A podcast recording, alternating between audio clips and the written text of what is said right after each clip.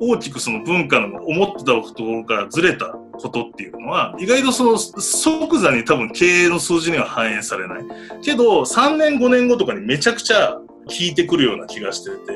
めちゃくちゃその会社だったりコミュニティに関してこの文化っていうのがすごく大切だし、あまり言語化されてなかったので。こんにちは、りょかちです。今日もマイベストブックスではゲストのストーリーとともに一冊の本を紹介します。今回の一冊は Who You Are ベストセラーハードシングスを執筆したベン・ホロウィッツが組織文化について書いた興味深い一冊です。ゲストは新しい経済の編集長でありながら複数の事業会社の取締役を務める志田祐介さん。メディア、企業組織、オンラインサロンなどのコミュニティと多様な組織の中でリーダーシップを取る志田さんがバランスシートに乗らない組織文化の重要性や面白さについてお話ししていただきました。マイベストブックスマイベストブックス。マイベストブックス。投資家としてツイッターやフェイスブックなど名だたる企業に出資してきたベン・ホロウィッツ。その彼が起業家時代の壮絶な体験を記したのがベストセラーとなったハードシングスでした。シダラさんはまず彼が企業文化について書いたことに興味を抱きました。あんまりその組織論とか経営を学びたいとかマネジメントを学びたいっていうきっかけではなくてどっちかといえば、まあ、この本人自体にも興味がありあとその文化ってすごく定義されてないけれども、えーと、ものすごい実はビジネスに大事なんですけど一番数値化できないもんじゃないですか、うん、そのいわゆるバランスシートに乗ってこないですよね文化っていうのは。それをまああの数々のベンチャーを支援してきたベン・ホロウィッツがどういうふうに捉えてるのかなっていうところはすごく興味があって。さらに組織文化は在宅勤務が進みコミュニティの帰属意識が薄れていく今注目すべきテーマなのかもしれません。しかし一方で文化とは言語化が難しい分野でもあります。めちゃくちゃその会社だったりコミュニティに関してこの文化っていうのがすごく大切だしあまり言語化されてなかったのでさらにこれをちょっと読んだきっかけとして何かあったのがあとはやっぱりコロナっていうのは僕のがちょっと大きかったですね。でこれで要は多くの会社が今リモートワークとか、まあ、リモートワークとリアルワークをこう取り入れたような形で、えー、とやってる中においてじゃあこの文化ってどう？でこの本にはそこまで当たり前ですよ。コロナ前に出てるので書かれてはないんですけどよりそれがスラックとかズームのコミュニケーションになった時いかにその会社としてその文化を保つかとか文化をこっちに持っていくかみたいなところのヒントがちょっとあるかなとも思ったって感じですね。ああ読まずに本の内容が全部分かったらいいのにな。そんなことできるわけな。あオーディオブック。オーディオブックなら読む必要なしはい本を読まずに聞きます。1万点以上が月額750円で聞き放題。ヒマラヤ聞き放題。今なら30日間無料。この本では章ごとに様々な偉人たちの組織運営を起点として、組織文化の情勢について語られています。チンギス・ハン、奴隷解放の指導者、そして日本の侍。具体的な事例から組織を作るアクション、はたまた崩壊させるアクションなどを紐解いていくこの本。そのエピソード自体もとても興味深いものになっています。それねやっぱ一番衝撃的だったのは釈迦さんゴールっていうそのアメリカの多分10代の時かなその麻薬取引で殺人を犯した人がそのアメリカの刑務所に入って約20年ぐらいですかねちょっとうろ覚えなんですけれどもその刑務所の中ででアメリカの刑務所ってすごいなってそこで殺人とかめちゃくちゃ起こるようなですね。状況の中でどうやってその中の派閥をまとめてったか彼の話がやっぱ一番衝撃的だったしでそこをなぞらえて今あるえっ、ー、とウーバーだったりいろんなスタートアップの事例なんかも織り交ざっているのでただまあそこのカルチャーの作り方みたいなところで僕の中ではめちゃくちゃ面白かったなっていう。自分の知り合いを殺した人が刑務所に入ってきた時その人を殺すべきか否か信じられないようなケースですが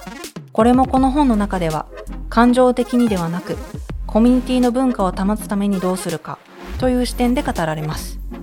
そしてその生死をかけた決断はビジネスにも通ずるところがあるのではないでしょうか殺すとかはあの極端な事例ですけど結局ビジネスにおいてなので、えっと、トップがどういう決断をするかみたいなことがものすごく会社の文化に関わってんだなというような例がすごく出てくるんですよねだからそれなんかめちゃくちゃ参考になるなと。だから、あの、トップとかリーダーが、なんか何気にやってる意思決定みたいなことにこそ、もしかしたら文化ってものが、えっ、と、色濃く出てると。小さな決断や発言が積み重なって組織文化になる。確かに決断基準や発言はその組織らしさを感じる要素かもしれません。例えば LINE の人、Google の人、Apple の人、Amazon の人、いろいろ仕事で今会ってますけど、みんななんかね、Google っぽかったり、Apple っぽかったり、LINE っぽかったり、Amazon っぽかったりするんですよね。特に別にだって制服があるわけでもなく、ですけど、なんとなく、あ、この人やっぱり Google っぽいなとか、この人アップルっぽいなってあると思うんですよね。で、僕ももしかしたら、検討者っぽいなって誰かから思われてるのかもしれなくて、でも自分たちではわかんないんですけど、結局それってなんか社長がこういうファッションしろとか、こういう、えーと、規範を守れとか言ってなくてもなんか出来上がってしまうもので、でやっぱりそこになんか、あの、かなり深い考察を入れたっていうのが、この本の特徴かなと。しかし、組織文化の勝ち筋は一つではない。事業と組織文化は密接に関わり合う。事業とそれから組織文化を見る。企業を見るときの視点が一つ増えるのがこの本の魅力の一つかもしれません。Facebook も Amazon も Apple も Microsoft も Google もなんか全然別のアプローチで結局成功してんだなってこともわかるっていうのもなんかちょっと面白かったところですね。なんか Facebook のようにやれば同じビジネスをやっても多分そこには文化って紐ついてて全く同じようにパクってうまくいかないってこともあるんだろうなっていう考え方もあるし、そこが会社組織の不思議が詰まってるみたいな本のような気がするな。最後に、しだらさんはこの本を、経営者やマネジメント層はもちろん、若手の人も読むべき本だと語ります。ボタンの掛け違いによって一つ栄えた企業がピークを超えて、えー、とちっちゃくなっていくみたいなこともなんか結構起こってると思っててだからあのいろんな読み方ができるんですけどなんかそうなんだろうな若手の人は改めてじゃあ自分のいる会社ってどんな文化なんだろうっていうのをすごく考えるのが大事になってくるかなと。えーと、要はその給料いくらもらえるとか楽しい仲間が以外にやっぱりカルチャーフィットするかってその会社と自分の相性ってめっちゃ大事なんで,、うん、でなんかそういうことを改めて自分は将来どうするかって考えるキャリアプラン考える上でもなんか今いる会社の文化あでそれがなんかこういうところでうちの会社の文化でできてて今この文化がずれそうになってるなとかを感じれるようになっておくとその若手ビジネスパーソンにとってもすごくその、えーと、転職とかキャリアプランの尺度一つ加わるかなっていう話があると。